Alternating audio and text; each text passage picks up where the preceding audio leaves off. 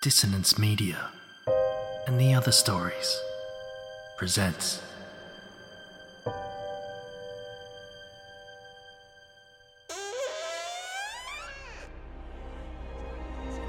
Step into the abyss of After the Gloaming, a gothic fiction podcast that delves into the depths of human emotion, unyielding love, revenge, internal struggles, and restless souls await you in nine haunting episodes where dread, fear, and rare glimpses of eerie happiness linger. Dare to listen on your favourite podcatcher? After the gloaming beckons. Search now, but beware. Innocence will be left behind.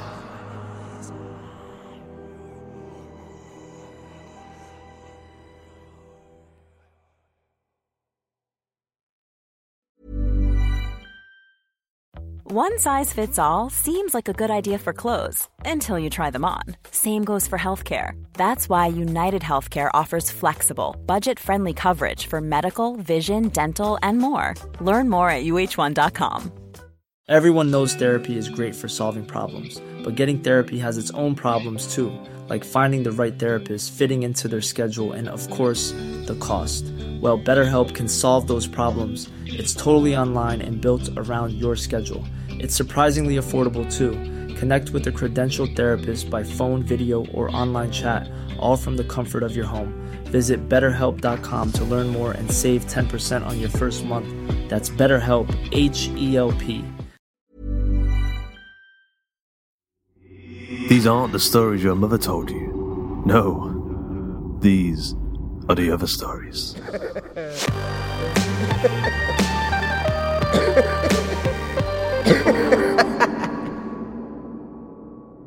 We at Hawk and Cleaver have just revamped our Patreon page. So there's never been a better time to sign up and support the show.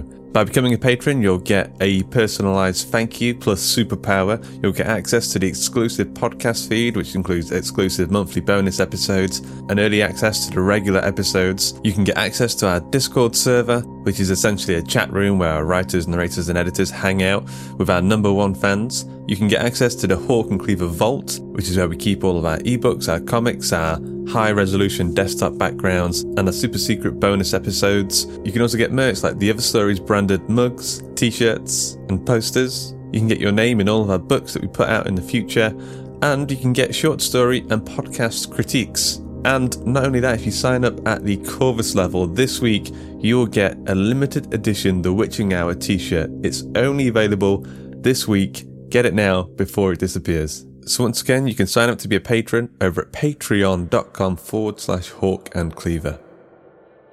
Today's episode is Psychopathogen, written by Thomas X. Teller and narrated by Justin Fife.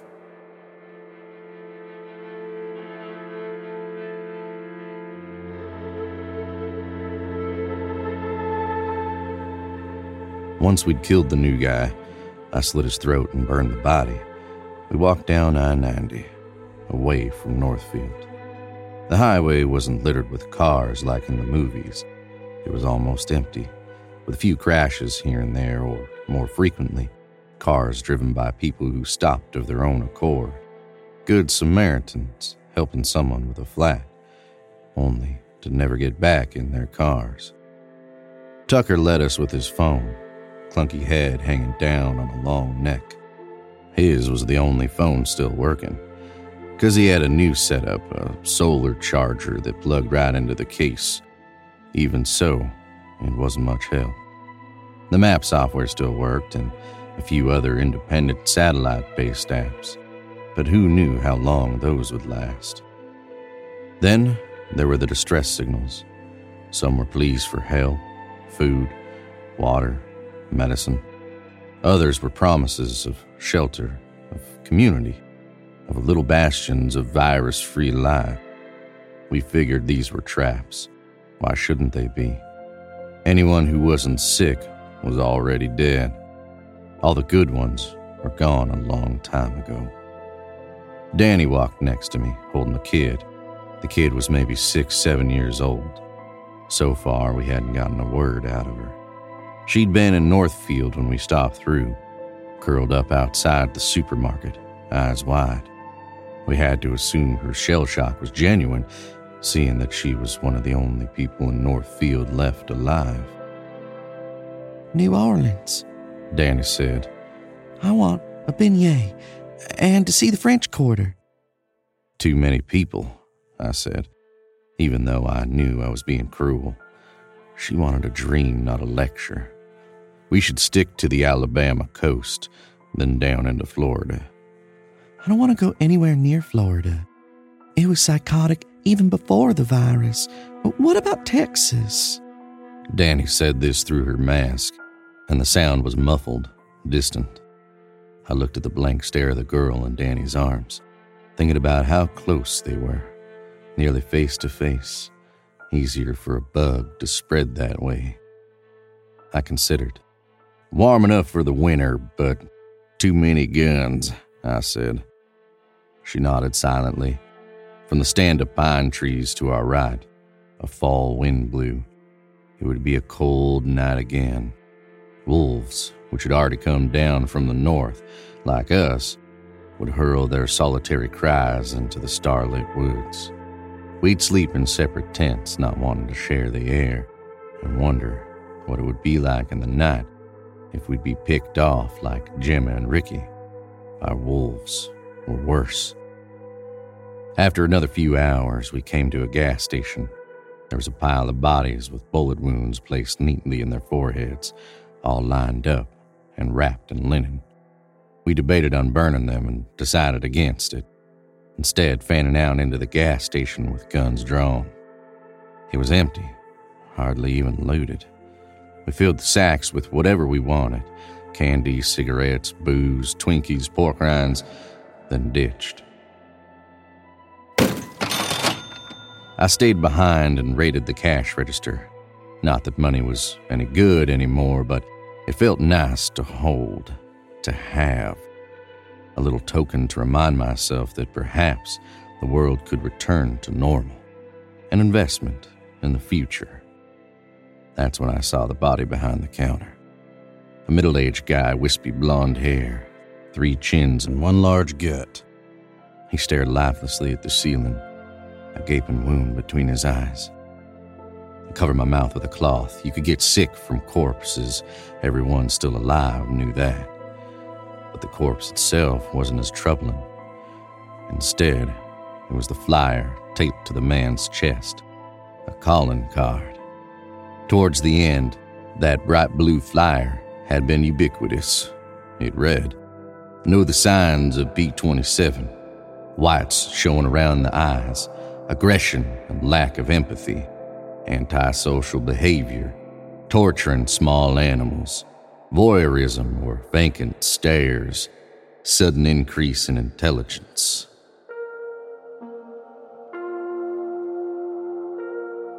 I didn't doubt that whoever killed the cashier had left that there as a cruel joke. Whoever it was, they were probably responsible for the corpses outside, too. Maybe they were already dead, maybe they weren't. But either way, it was a good reason to leave fast. I grabbed a few packs of American spirits and ran out the door, bell jingling behind me. Tucker was holding the kid's hand now, so I ran up behind Diane and kissed her on the neck, pulling my mask down as I did. She flinched a little, then laughed, crinkling her neck. I could take my mask off around her at least. We were each other's person, and if one of us was sick, we both were. That was that. I'm worried about the kid, Diane said, going serious. You think she saw? I asked. How could she not? She's traumatized, not catatonic. The smoke would have shown for miles. Then it's a good thing we got out of there, I said. I grabbed her hand. Look, Diane, we had to get him. It was him or us. Diane frowned. Him or us? She said. But how do we even know it was him? That he killed Gemma and Ricky? Who else could it have been? I said. It can't be one of us, or we'd have had it. I think we'd know if one of us turned into a serial killer. Annie flicked her head forward and whispered, What about Tucker? I looked up to Tucker, head craned over his phone. I don't think Tucker could have taken Rick, even if he was sleeping, and then dragged his body off so that we never found it. Look at his arms. He's not that strong. Diane frowned again. Maybe it really was wolves. And then we killed the new guy for nothing. It wasn't for nothing. He was twisted. Did you see his eyes when we killed him? Whites all the way round. That's a sign. And that's not me talking, it's the CDC. If we hadn't burned him, we'd have gotten twisted too. And look, two nights without the new guy, and two nights with no new deaths. Danny dropped my hand and tucked her arms to her chest. Her backpack stuffed with gear rustled with each uneven step. Yeah, She said, yeah, I, I guess. I just wish the kid hadn't seen it. I can't imagine what she must think of us. From the look in her eyes, we're not the worst things she's seen. Not at all. We continued down the highway until it got dark. Somehow, electricity still lit up the distant billboards, advertising shit that nobody would ever need again. Hair plugs and personal injury lawyers and vodka held by smirking models, all parts of a past world. The worst one was a billboard of a happy family, vacationing by a lake, all smiles. Show them you love them. Try Wisconsin Dells. I wondered how many of those models were still alive. I wonder who killed them or who they had killed. Finally, we came to a small roadside motel. I broke the lock with a kick and we treated ourselves to snack bars and beer in the lobby. The pool was already slicked over with filth, so we didn't swim, but the showers worked. Danny and I rubbed the grime off each other, then made love on the starchy sheets. It felt blank, routine, like I was going through the motions. I tried to remember when making love to her had started to feel like a chore. Afterwards, she slept. I couldn't, so I wandered the motel. I stared at the pool, peeked in empty bedrooms. Finally, I came back to the lobby. Tucker was there charging his phone. I pulled two bottles of beer from the fridge and cracked them open. Almost without thinking, I dumped a spoonful of white powder into Tucker's drink. I handed it to him, sat. He drank deeply. Anything uh, new? I said genially. He didn't take his eyes from the phone. A few signals not far from here. Remember that big meetup they set up in the chat room? How people wanted everyone to go to the city and try to reestablish a government?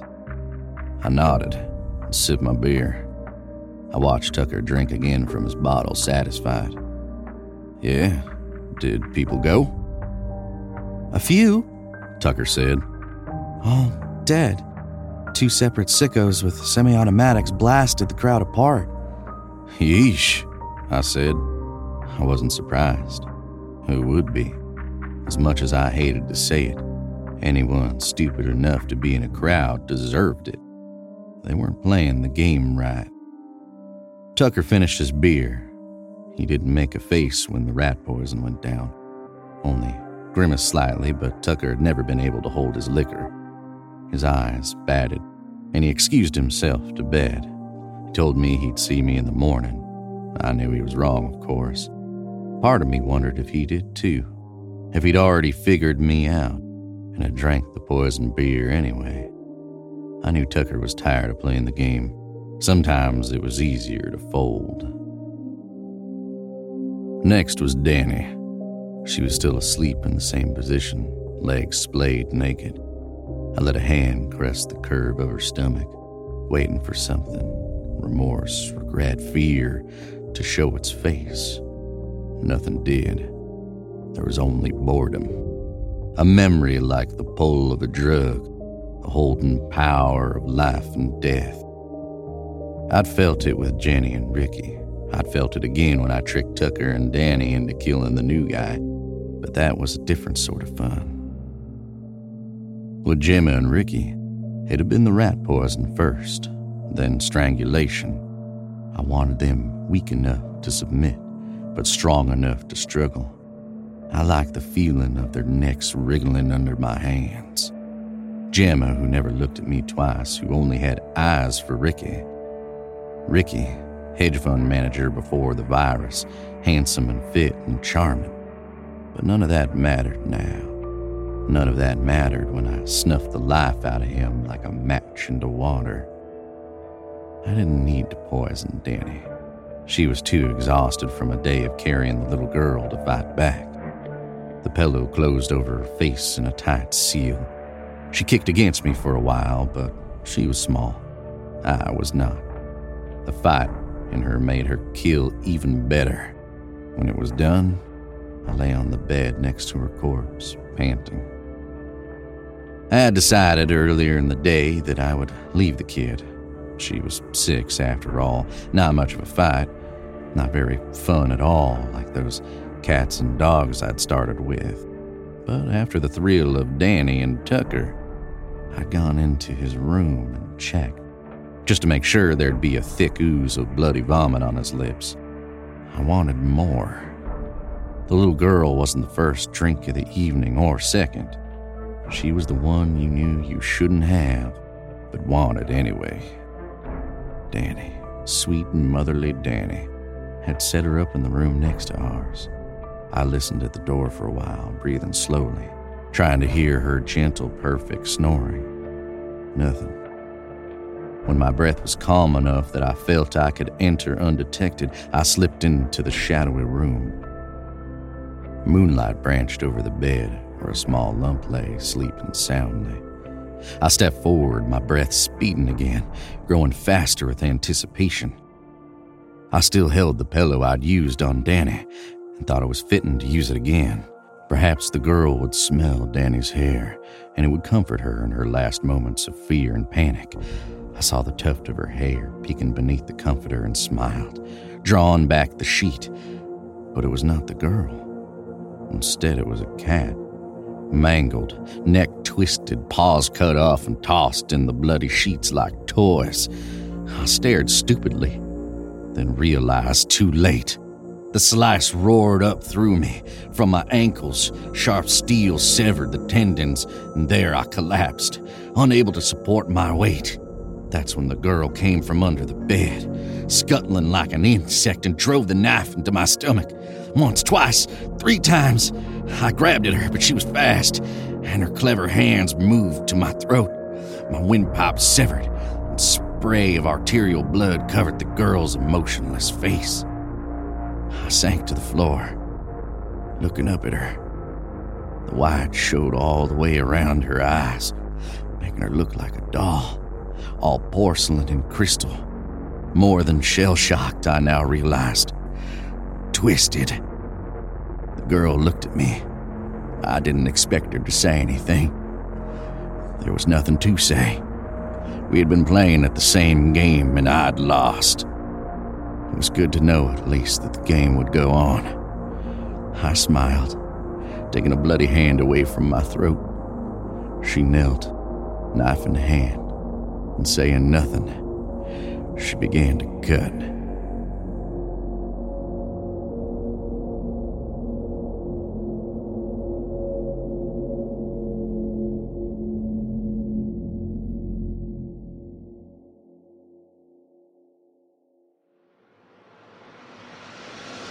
Hope you enjoyed today's episode of The Other Stories. Psychopathogen was written by Thomas X. Teller, narrated by Justin Fife, edited by Karl Hughes, with music by Kai Engel and Thom Robson, and sound effects provided by freesound.org. The episode illustration was provided by Luke Spooner of Carrion House.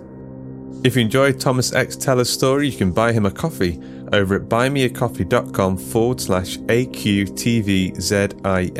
The link to that will be in the show notes. Justin Fife is an audio producer, amateur voice actor, podcaster, and video game lover. Follow him on Twitter at JustinB5. If you'd like to sponsor an episode of The Other Stories, you can do so by getting in touch via the website theotherstories.net or by emailing Kez directly at keztheeditor at gmail.com. You can sponsor a single episode or an entire theme of the show. The Other Stories is a production of the Story Studio Hawk and Cleaver and is brought to you with a Creative Commons Attribution Non Commercial No Derivatives license. That means don't change it, don't sell it, but by all means share the hell out of it. Until next time.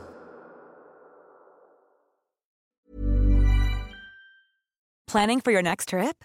Elevate your travel style with Quince. Quince has all the jet setting essentials you'll want for your next getaway, like European linen, premium luggage options, buttery soft Italian leather bags, and so much more. And is all priced at 50 to 80% less than similar brands.